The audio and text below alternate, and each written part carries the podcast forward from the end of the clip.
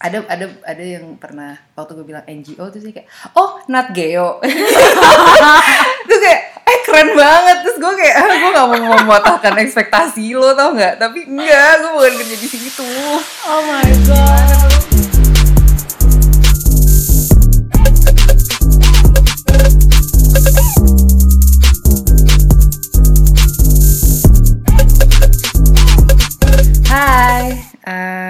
Welcome back to After Office Podcast. This has been a while since our last episode, and unfortunately, in this episode, Rachel cannot join us due to her new responsibility.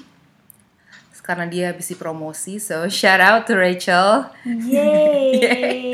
gue gak tahu sih Rachel kalau denger ini dia akan marah sama gue apa enggak. Enggak lah ya, the whole world has to know kalau dia kayak she's capable of what she's doing. So, okay. So sitting beside me is my colleague Oena. Oena, so who are you? Um, who am I? Ya, lo siapa sih sebenarnya? Kenapa Okay. lo ada di sini? That's that's a deep question, you know. hey, who are you? Of course. Well, uh, aku Oena, um, project officer Yes I Do di Plan International Indonesia. Mhm, okay. Yes I Do itu project pencegahan perkawinan usia anak, kehamilan remaja, dan sunat perempuan. Shit, that's so cool. Oke, mungkin sebelumnya sebelum kita deep dive into the projects itself, eh, boleh lo kasih tahu nggak latar belakang lo? Karena kan kayak uh, ya who are you gitu loh selain se- seorang project officer di plan itu gitu. Gitu ya? Iyalah. Bener bener bener. Like, Kalau what orang would you like? Iya, iya. Kenapa gue jawabnya sebatas pekerja itu ya? Iya. Eh, Jadi lo hanya mendefinisikan diri lo sebatas pekerjaan lo ya? Iya, iya bener-bener. Sedih banget sih emang. Sedih. Oke, apa ya? Em, gue belajar psikologi. Dari dulu memang senang sama isu anak-anak, isu keluarga. Mhm. Karena gue selalu meyakini bahwa keluarga itu sangat amat-amat menentukan deh lo tuh jadi orang kayak gimana. Hmm. Lo pede apa nggak buat ngomong di podcast kayak gini. Oke. lo kerjanya jadi apa lo feel good about yourself atau enggak it starts from family Yeah, yeah, I completely agree with that sih. Eh, kalau pengalaman lo sendiri, emang lo hidup di dan tumbuh di keluarga yang seperti apa dan lo merasa tumbuh seperti menjadi perempuan yang seperti apa sih? wow oke This is so out of the script tapi Yes. I really want to know. um, first this is like out of the script and second I hope my mom will not listen to this ya tinggal nggak usah lo tunjukin Oh, aja gitu nggak sih ke nyokap lo? Oke. Em, gue dari keluarga yang minoritas dan a- agak beban ganda gitu sih karena dari etnis kita minoritas, dari agama juga kita minoritas gitu. Oke. Dan cukup ngalamin masa-masa yang berat pas 98 kemarin. Oh really? Hmm, jadi kayak eh, keluarga besar gue sih yang lalu jadinya kehilangan em, harta bendanya gitu dan harus mulai dari nol. Pokoknya pada habis sejarah gitu Oh, gitu. Anyway di keluarga kalau gue sendiri ngerasa kenapa gue jadi sangat tertarik dengan keluarga karena gue menyadari nih gue kan anak bungsu Mhm.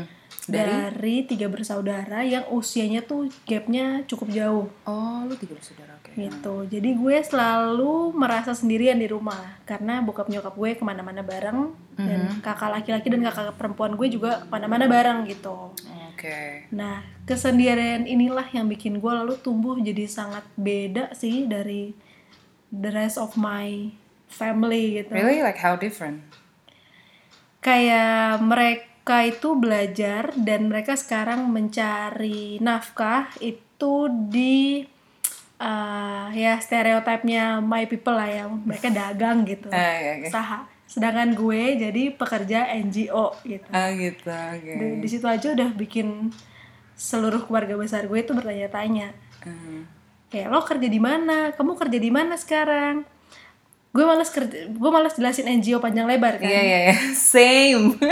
jadi gue cuma jawab LSM And how do how do people perceive that you working at LSM gitu? Maksudnya uh, dengan lo describe kadang tuh orang bisa beda kan perceive uh -uh. lo kerja di LSM dan NGO, right? Yes. Nah terus gimana orang? Padahal basically kita sama kan. Sama aja cuma translate aja Yap. gitu. So mereka akan responnya akan kamu dibayar untuk itu. Jadi mereka kan sangat sedih gitu loh sama Enggak. gue gitu. Saya Bunda Teresa, saya nggak dibayar kerja. Jadi mereka akan merasa gue sedang eh, apa suka jadi jadi suka relawan gitu. Kalau melakukan penghambaan ya Aha, pada masyarakat. nggak dibayar gitu dan mungkin mereka kayak kasihannya karena aduh kasihan banget nih saudara gue kan punya anak yang tidak bisa menghasilkan dan mungkin hanya akan pakai uang orang tua terus gitu loh. Oh gitu. Iya. Wow. Jadi udah kebal sih sebenarnya Iya. menghadapi respon-respon kayak gitu. Oh wow. Sedangkan eh, kalau Koko dan Cicilo ini Ci, udah mereveal etnis nih. Iya sih? Bener-bener. Karena siapa lagi gitu kan? Iya, bener-bener. Iya iya iya. Koko dan Cicilo ini bisnisnya eh, di bidang apa sih? Dan menurut lo termasuk yang sukses nggak? eh sukses sih menurut gue Hmm. karena mereka berdua mulai dari yang nol bener-bener dari nol Mhm. lo ingat gak sih di zamannya BBM Mhm. BlackBerry Messenger Oke ya. itu kan ada grup-grup online shop gitu kan Ya, I know, I know. I know. yang suka ngelempar foto barang murah terus I was ada part of that ini loh community loh. Yap. I was part of that cohort. Gue dulu sempet sempet jualan dagang gitu, reseller dan platform gue BBM. BBM kan banget. Gokil. dari situ mulainya men sampai sekarang mereka bisa produksi barangnya sendiri terus mereka Nice. jadi supplier so mereka keren Starting banget from the bottom now we here mm. Wow. gitu jadi walaupun kita beda jalan tapi gue sangat kagum sih sama koko cici gue Oke. Shout out to Koko dan cicinya Mm-hmm. Owena. Kalau kalian denger ini, gue bangga. Siapa gue? gue ngomong gini supaya just in case oh ya, jadi denger. kan mereka denger. Yap. you got me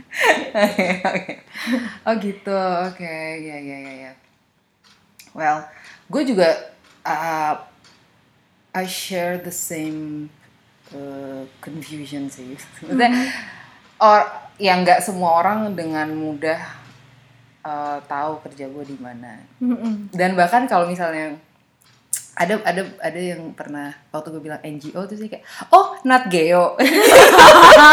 Terus kayak eh keren banget. Terus gue kayak ah, gue gak mau mematahkan ekspektasi lo tau nggak? Tapi enggak gue bukan kerja di situ. Oh my god. Gimana dong? oke Gimana? oke. Not gale people- oke oke. Ya karena kan N NG NGO. eh, NGO right? Gue Iya, tapi nggak tahu sih dari sekian banyak orang cuman dia yang cuman bilang Nat Geo tuh kayak wow itu out of the box sih. Sisanya kayak gitu. Hmm. Oke oke.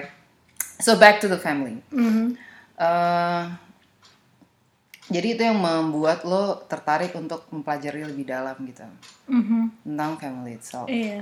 Dan eh, kalau dulu di psikologi ada kayak penjurusannya gitu nggak sih? nggak nggak ada di zaman gue kurikulumnya udah nggak ada penjurusan jadi kita belajar langsung psikologi umum Mm-mm. tapi lo bisa pilih kelas-kelas pilihan nah kelas-kelas pilihan itulah yang biasanya dijadiin mahasiswi untuk menjuruskan dirinya gitu Oke oke. Oke, oke. Dan pengalaman kerja lo sendiri, eh, apakah memang selalu di LSM atau atau gimana? Iya gue selalu di LSM makanya gue sekarang kayak miskin gitu. Anjay. karena nggak dibayar gitu kan. Nggak nggak nggak. Canda canda canda. Eh, iya sih dari selesai sidang tuh gue langsung di NGO cuman sebelumnya bukan di plan. Sebelumnya gue di Rutgers. So Rutgers is Rutgers dia NGO juga cuman dia fokus isunya di kesehatan reproduksi dan seksualitas. Oke. Nah cuman dulu tuh kalau gue bilang gue di Rutgers orang-orang kiranya gue di Reuters Exactly itu yang gue pikir pertama kali waktu kita workshop tau nggak lo yang jaringan aksi. Iya, iya, gue kayak ah kenapa sama Reuters ya? Ternyata sama Rutgers. Iya, Reuters kan media kan. Iya, iya, iya, iya, iya. Tapi itu yang lebih terkenal, Bor. Iya iya sih makanya. Oh jadi emang silver lining dari pekerjaan lo adalah uh, tentang cash pro, kayak kesehatan reproduksi, terus uh, perkawinan anak kalau di situ juga dibahas nggak sih di Rutgers? Iya. Isunya ya? mm-mm. Project yang sekarang gue kerjain di Plan kan dia beraliansi. Hmm. Beraliansinya juga sama Rutgers gitu. Oke. Oke oke. Ceritain dong tentang project lo. Apa yang udah lo lakukan? Which, eh, bukan apa yang gue lakukan sih. Apa yang kita- sudah ya project Yes I Do. Yo. Namanya aja menarik banget Yes I Do sangat Iya. miliki dua makna. Makanya. Padahal project pencegahan perkawinan Hmm. Iya, kan. tapi namanya Yes, Tapi I yes Do. I do. Hmm, jadi Yes I Do ini dia uh, dikerjakannya sama aliansi. Mhm. Terdiri dari beberapa organisasi. Ada Plan Internasional, ada Rutgers, dan juga ada ARI, Aliansi Remaja Independen. Mhm. Nah, kami bertiga mengerjakan proyek Yes I Do di Indonesia karena isu perkawinan anak di Indonesia itu sangat-sangat-sangat kompleks. Oke. Faktor penyebabnya itu ada super banyak, mereka saling memengaruhi, malang melintang, Mhm. pokoknya kayak benang kusut gitu deh. Mhm. Makanya di proyek Yes I Do ini, kami bekerja sama untuk menguraikan benang-benang itu. Oh nice. Ada yang intervensi masyarakat, Mhm. Jadi tokoh agama, tokoh masyarakat, eh, bidan desa, kepala desa, kepala dusun dan lain-lain. Ada yang mengintervensi dari sisi remaja dan kaum mudanya supaya mereka juga berani speak up, mereka berdaya, mereka punya kemampuan gitu. Ada yang mengintervensi juga dari eh, sisi kesehatan reproduksi. Mhm. Jadi bagaimana puskesmas bisa ramah remaja, Oke. bisa ada posyandu remaja gitu. Ada juga yang dari sisi pendidikan, Mhm. gimana supaya sekolah ini ramah anak. Jadi anak-anak betah di sekolah, nggak bosen terus main Tinder gitu kan. Oh, tapi Tinder kan Oh iya iya. bukan indikator kebosanan kak. sorry sorry sorry. Itu titipan pertanyaan dari kampung sebelah. Oke itu iya ya nggak Tinder sih. Maksudnya supaya mereka stay in school, Stay in school dong. ya. out of trouble gitu Out of kan. trouble. Terus ada sisi dari pemberdayaan ekonomi. Jadi remaja-remajanya ini juga dibekali supaya mereka nanti di masa depan juga bisa menghasilkan yang bisa menghidupi mereka sendiri. Mhm. Nggak perlu lagi bergantung pada orang lain atau nggak perlu lagi jatuh ke mitos-mitos menikah itu bisa mengurangi beban ekonomi keluarga. misalnya. Wow, itu sebuah mitos yang saat ini sedang berkembang di masyarakat. Bener. Jadi banyak yang mikir kalau nikahin anaknya lalu beban ekonominya bisa berkurang. Hello mommy, can you listen to this? lo pengen nyokap lo bisa Iya, dengerin juga ya Iya, enggak jangan. itu Jangan moms. baru terakhir kita advokasi gitu jadi evidence based uh, advocacy gitu Oke. Sebenarnya project ini tuh sangat-sangat menarik ya. Mm-mm. Tapi gue lebih penasaran sih, eh, angka perkawinan anak sendiri di Indonesia tuh gimana sih? Apakah relatif cukup tinggi dibandingkan dengan negara-negara di, I don't know, di Southeast Asia mungkin atau di Asia atau di dunia? kalau di dunia sendiri kita itu ketujuh loh Shit, ketujuh di dunia ya. ketujuh di dunia. Angka perkawinan anak tertinggi. gila gak sih? Gila banget, gila banget. gila banget sih karena Indonesia kan sangat kaya dan kita berkembang terus. Tapi angka perkawinan usia anaknya ini masih ketujuh tertinggi di dunia gitu. Oke. Pasti India juga India tinggi. India Bangladesh Pakistan gitu. nah eh, di ASEAN sendiri kita itu kedua Oh. kedua perta- eh, tadinya pertama tapi lalu kita bergeser ke kedua. Nah kalau berdasarkan eh, penelitian oleh Plan Plan Asia Plan Asia Mm-mm. itu dia eh, penelitiannya di Bogor. Jadi lo bisa bayangin di Bogor itu kan nggak terlalu pedesaan ya? Iya iya iya. dia udah mulai eh, ke urban gitu kan. nah itu aja dari semua responden perempuan yang sudah menikah Mm-mm. 30 persennya menikah di usia anak Usia anak itu kalau eh, menurut ini batasan usia anak tuh berapa? 18. 18 Kita ya. ikutin Undang-Undang Perlindungan Anak nomor 35 tahun 2014. Oke. Gitu. Nah, sedangkan kalau yang laki-laki itu dia eh, 4% yang menikah di usia anak. Oh, gila banyak banget yang perempuan ya. Iya, jadi memang anak perempuan tuh jauh lebih rentan untuk mengalami perkawinan di usia anak gitu. Mhm. Ini eh, oke sebelum kita bahas faktornya, ada daerah tertentu nggak di Indonesia yang konsentrasi angka pernikahan anaknya lebih tinggi? Em, seperti yang banyak viral di media sosial, Mhm.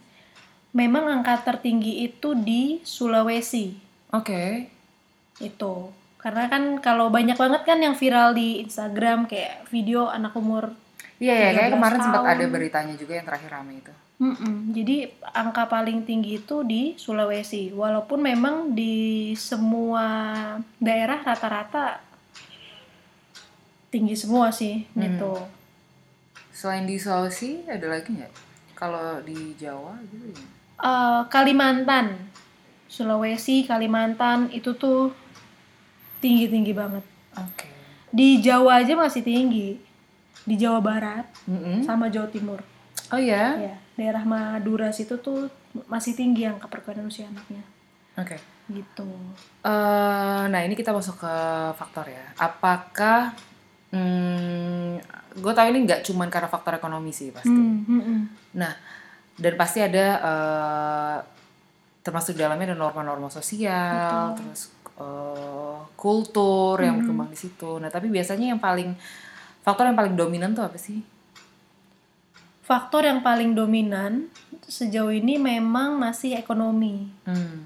Jadi karena bisa karena keluarganya dari ekonomi yang eh, tidak berkecukupan, jadi anak perempuannya nggak bisa sekolah. Hmm. Nah kalau udah di rumah aja itu kan bawaannya pengen disuruh nikah tuh daripada ngabisin beras di rumah gitu kata-kata kata-kata yang muncul saat ada interview-interview Oh, iya. kualitatif gitu ya Iya, iya, iya.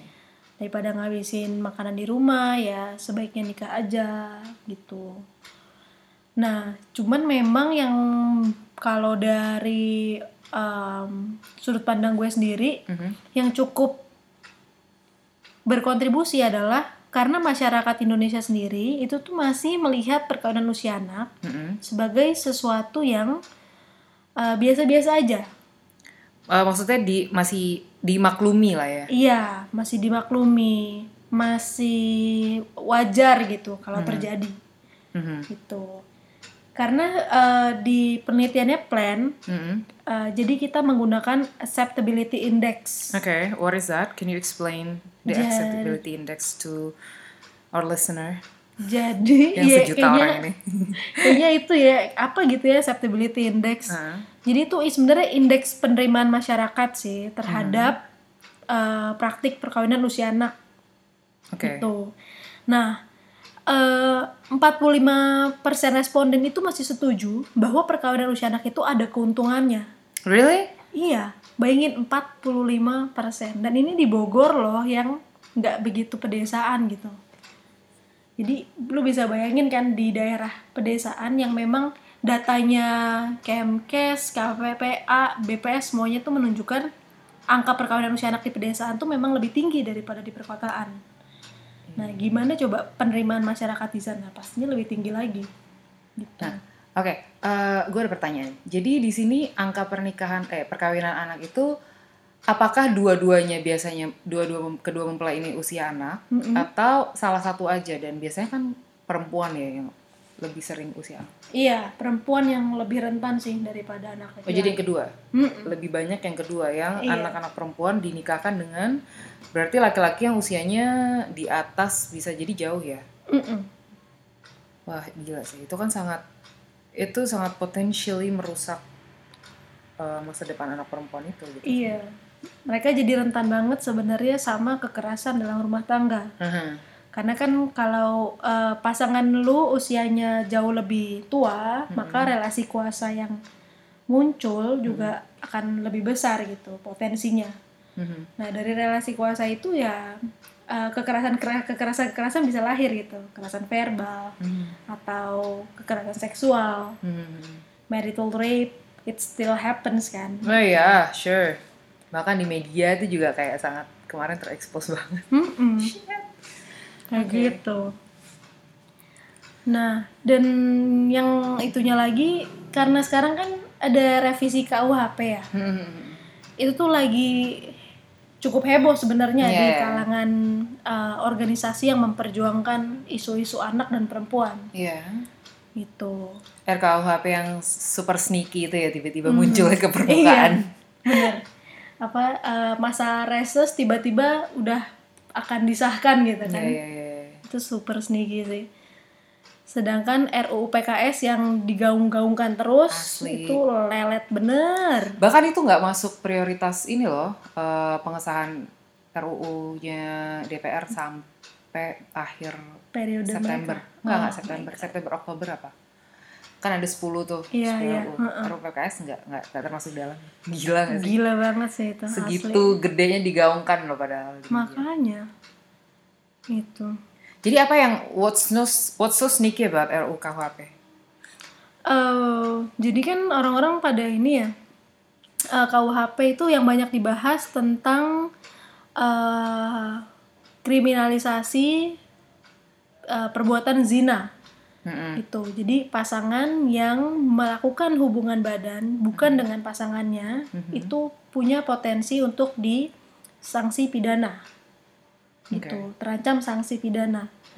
Walaupun ada lanjutannya sih, siapa sih pelapor yang bisa melaporkan kasus itu gitu ya. Dan pelapor yang bisa melaporkan kasus itu adalah Ada orang tua, uh ada pasangan, ada anak.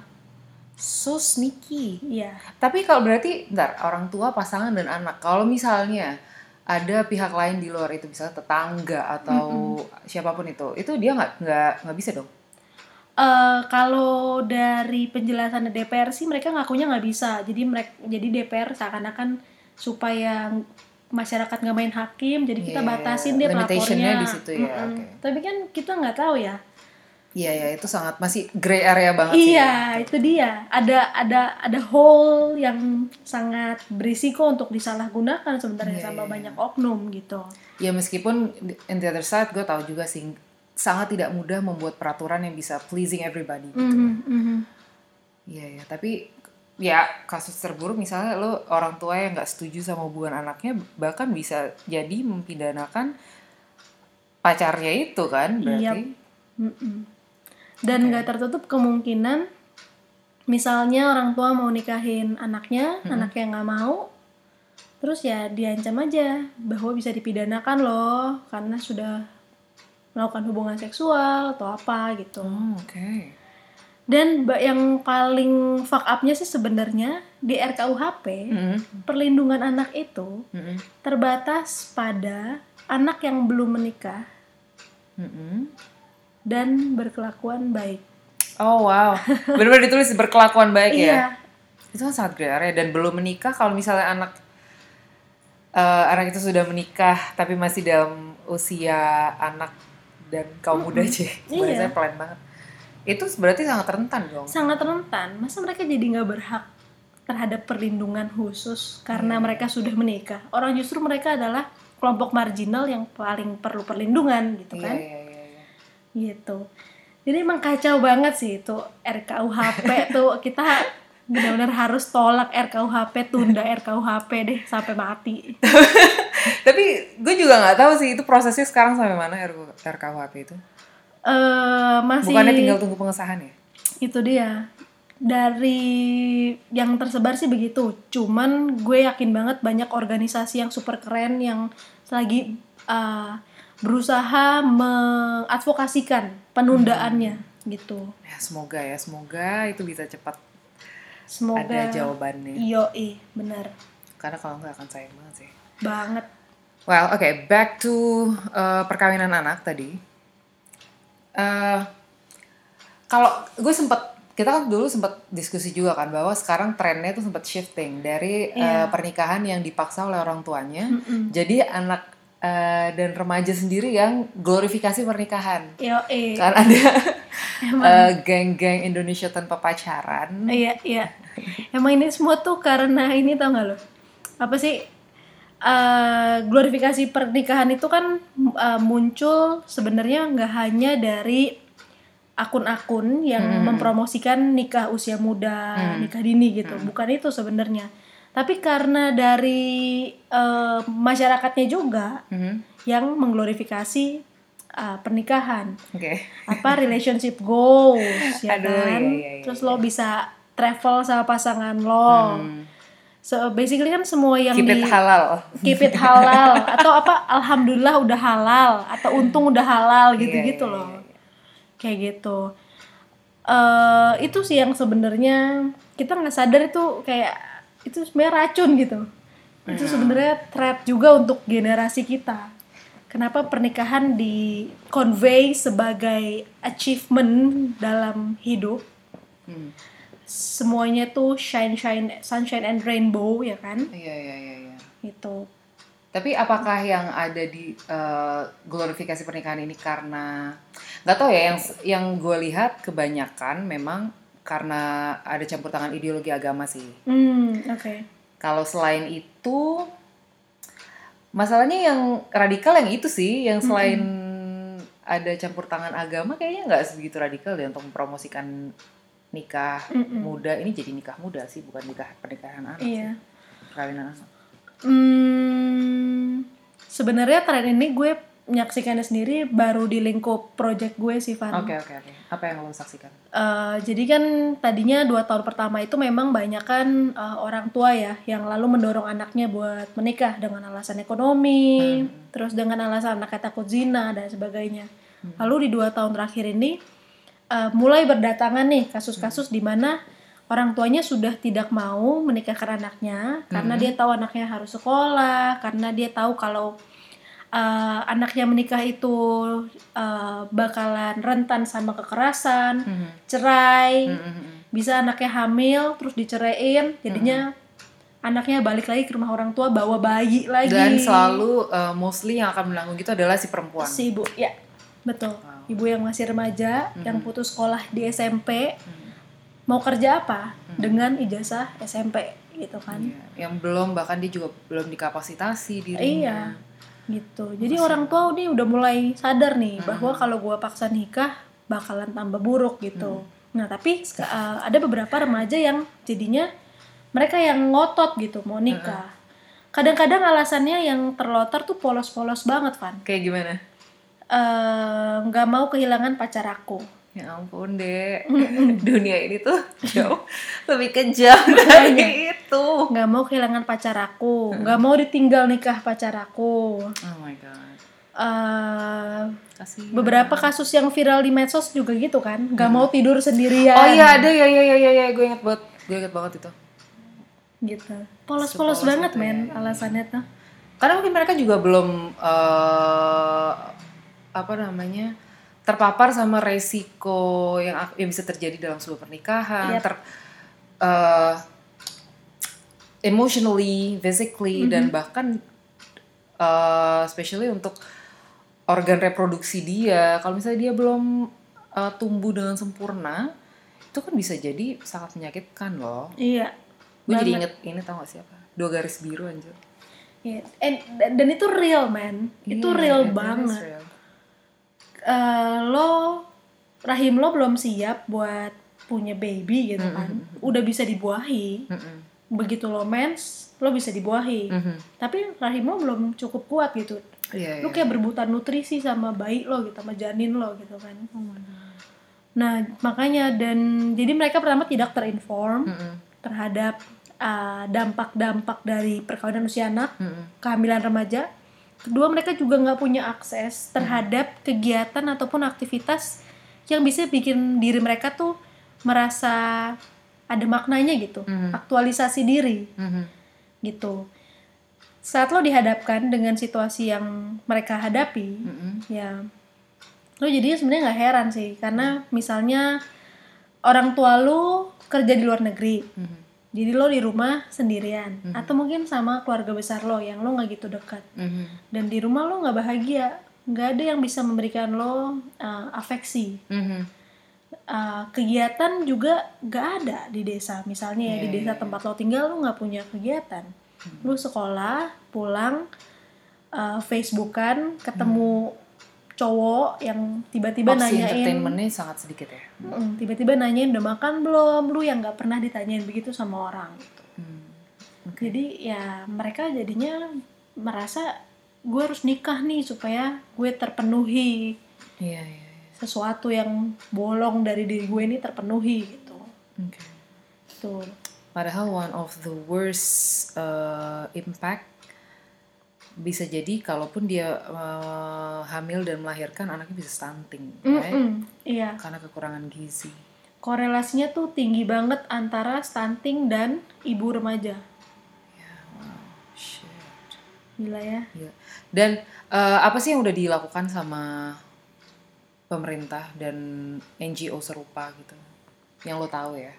Em, pemerintah nih lagi pemerintah lagi menyorot isu perkawinan usia anak ini sih karena Bappenas sama KPPPA mereka lagi menyusun strategi nasional penghapusan perkawinan anak. Oh ya? Iya. Dan itu udah sampai mana progresnya? Eh, udah berkali-kali pertemuan dan bagusnya mereka melibatkan akademisi, Oke. terus NGO juga, gitu. So I have good good hope sih in in in that gitu. Belum ketahuan tapi nanti output konkretnya apa Belum, belum ya? mm-mm. Masih oke. Tapi ada ada stranas yang sespesifik itu untuk menyasar per- perkawinan usia anak. I think it's a very good sign. Jadi bravo buat pemerintah kita lah, keren lah. Gitu. Tangan ya. Ada lampu hijau lah ya. Iya, itu sih. Sama DPR kan juga lagi berproses tuh untuk merevisi batas usia minimum Oh iya, perkawinan. itu kayaknya bukannya udah ya? Kayaknya kemarin gue barusan baca di mana gitu udah naik jadi 19. Em, itu Right. putusannya MK. Oke. gitu. Jadi kan koalisi 18 mereka yang mengadvokasi ini ke MK untuk mengubah benar-benar satu ayat itu yang bilang bahwa usia minimum itu untuk perempuan 16 dan untuk laki-laki eh, 19. Nah, lalu setelah berulang kali ditolak MK, akhirnya eh, kemarin itu menang. Mm-mm. MK memutuskan bahwa uh, perbedaan usia itu tidak sesuai dengan landasan negara kita, non diskriminatif kan. Oke. Gitu. Jadi memberikan mandat untuk uh, dinaikkan ke sama-sama 19 Yeay. gitu. Cuman uh, MK menyatakan uh, dia memberikan waktu buat DPR merevisi undang-undang ini karena itu kan ada di bawah tupoksinya mereka. Oke. Nah, kalau DPR tidak bisa mengubah dalam waktu tiga tahun, baru putusan MK yang berlaku, Oke. gitu. Nah, sekarang ini udah berproses sebenarnya, tapi eh, DPR maunya malah umur 18. What? Apa apa eh, landasan mereka untuk Perempuan dan 18? laki-laki 18 samain eh, sama ratain gitu. Hmm. mereka alasannya yang ngambil usia anak cuman lagi-lagi eh, kita dari organisasi yang berje- berjejaring ini Hmm. untuk isu-isu ini kita lagi mendorongnya ya 19 gitu supaya lebih siap kan iya, iya. iya. Jadi pernikahan itu kan sebenarnya yang penting siap kan Van Iya. coba deh coba kita pikirin baik-baik jangan di put under spotlight gini dong. I- iya, iya siap. yang penting tuh siap siap em, fisik Ya, siap ya, ya. psikis Tuh, siap sikis. siap finansial Ya, true. dan psikis itu yang sebenarnya paling susah Mhm. banget manajemen konflik lah Mhm. komunikasi Tapi some people mikir untuk kayak ya udahlah lu nikah aja dulu ntar ntar bisa kok dijalanin bareng-bareng. dari segi apa pun ya, gitu dari emotionally, No. psikis atau bahkan financially. Oh kayak itu gue sering banget sih denger itu. Ya udah nikah Oke. dulu ntar rezeki juga ada kok. benar Ya I know some people uh, punya kepercayaan atas itu. gitu. Ya kalau memang lu sudah siap dan lu percayakan itu ya it's okay. Tapi untuk di luar sana belum tentu kan punya kepercayaan dan value yang sama dan uh, kondisi kesiapan yang sama gitu. Iya itu deh makanya memang sih bisa pasti lu berproses namanya lu punya hubungan kan. Hmm. Cuman at least lu tau lah ada ada minimum kesiapan lu nih gitu. Hmm. Oke, well, gue percaya bahwa pemerintah sudah melakukan uh, porsinya untuk uh, menanggulangi isu ini. Mm-mm. Begitu juga dengan jaringan Betul. yang ada di luar sana, jaringan uh, LSM, LSM, bener juga sih, Kudos. jaringan LSM di luar sana. Nah, kira-kira hmm, untuk teman-teman yang mendengar ini, Mm-mm. ada nggak sih saran-saran praktikal yang bisa mereka lakukan untuk ikut terlibat dalam kampanye pe- penyetopan apa ya pengurangan angka perkawinan anak Oke. Iya, banyak sebenarnya Mhm. dan penting. Jadi penting banget untuk kita semua benar-benar berkontribusi untuk mencegah perkawinan usia anak di Indonesia. Karena percaya deh, negara nggak akan sejahtera kalau perkawinan usia anak ini masih terjadi oke gitu. setuju Dan mungkin salah satu tips yang gue mau kasih ini agak nyebelin. oke which is Stop glorifikasi pernikahan. in Please. general ya in general Please. berarti yes. bukan bukan cuma per- perkawinan anak tapi ya udah jangan glorifikasi pernikahan Iya. Karena mungkin itu memang eh, akarnya itu salah satu akarnya gitu kan bahwa pernikahan tuh dilihat sebagai suatu yang super romantis, super Iya. happy. please be aware kalau pernikahan itu selalu punya lebih dari satu sisi gitu. Yap. bahkan nggak mungkin nggak cuma dua sisi tapi kayak ada Mm-mm. five or seven gue nggak tahu deh Mm-mm. Gitu. Dan ya eh, banyak-banyak cari info tentang perkawinan usia anak. Udah banyak banget kok akun-akun di medsos yang mengedukasi tentang hal ini.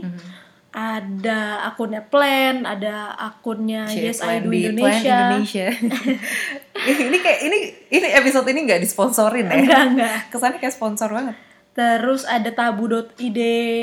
oh itu yang mau lo undang ya di summit ya Iya, ada keluarga.id. Pokoknya udah banyak banget teman-teman. Ada yang LBH Apik, Yayasan Pulih. Go follow them dan share juga ke lingkungan sekitar lo, ke lingkaran-lingkaran terdekat lo. Kalau lo tahu nih ada lingkungan terdekat lo, bahkan mungkin saudara lo yang mau dinikahkan di usia anak atau mereka berencana untuk menikah di usia anak, please cari bantuan. Oke. Entah itu ke eh, LSM eh, bisa juga menghubungi P2TP2A di tempat lo gitu atau apa itu P2 TP2A Peksos. Tolong dijelaskan biar semua orang tahu loh P2 TP2A itu benar-benar Eh, jadi P2TP2A itu dia inisiasinya si KPPPA Heeh. dia pelayanan terpadu pemberdayaan perempuan dan perlindungan anak oke Nah, di sana itu ada dokternya, ada lawyernya, ada polisinya. Pokoknya kayak itu one one stop. stop solution ya Ya, gitu. Walaupun memang nggak semua P2TP2A berfungsi, Hmm. tapi uh, ya, still try to reach out for help. At least do something gitu Oke, to prevent that happen. Dan mungkin salah satu saran adalah eh, share it out through your social media. Yap. Karena kayaknya menurut gue itu salah satu cara yang paling ampuh saat lo membuat itu menjadi eh, bahan public discussion dan itu bisa ditangkap media. Media bisa menyoroti itu dan itu akan jadi bahan untuk pemerintah mereview lagi regulasi yang udah ada gitu. Mm-mm. Ya kan? Iya, setuju banget sih. Apa pun yang viral, uh, biasanya disorot media gitu nggak sih? Iya, iya, iya. Terus kalau media udah nyorot, some uh, suddenly it's become important. Iya. Tahu tahu ada teorinya loh itu. Oh iya, Gimana oh iya. teman-teman komunikasi? bener bener bener. gitu. Oke. Jadi itu ya untuk teman-teman mungkin kita kita gue sih adalah stop glorifikasi pernikahan. Please. Apalagi untuk eh, kohort pendengar kita yang kayaknya usianya di usia-usia yang lagi setiap weekend datang ke kondangan. Karena teman-temannya ada aja yang kawin, Bo. Oh, Lu gila, ngerasa gila. gak sih tiap weekend lo instastory lo isinya kawinan doang? Iya. Gila ya. Gue masih inget di mana setiap weekend tuh gue ke Sweet Seventeenan, men. Wow. Kenapa sekarang I've never been on that phase loh. Oh iya. Ya karena gue sweet 17 pas ujian nasional men. Waduh. The worst. Aduh. Ya gitu makanya. Dan iya itu sih bener kata lo. Shout out uh, buat kebisingan gitu di media sosial lo. Tolak RKUHP, sahkan RUU PKS. Semua-semua itu lo ngerasa mungkin satu akun lo nggak matter tapi it does. Bikin bikin alter account. Gitu. Oke, Wana ini sangat fruitful ya diskusi kita malam hari ini. Terima kasih banyak Oh, thank karena you lo for sudah having me here. hadir di sini. Lo ada ada yang mau lo omongin lagi nggak sih di sini? Eh, gak ada sih, gue seneng banget kan bisa diundang ke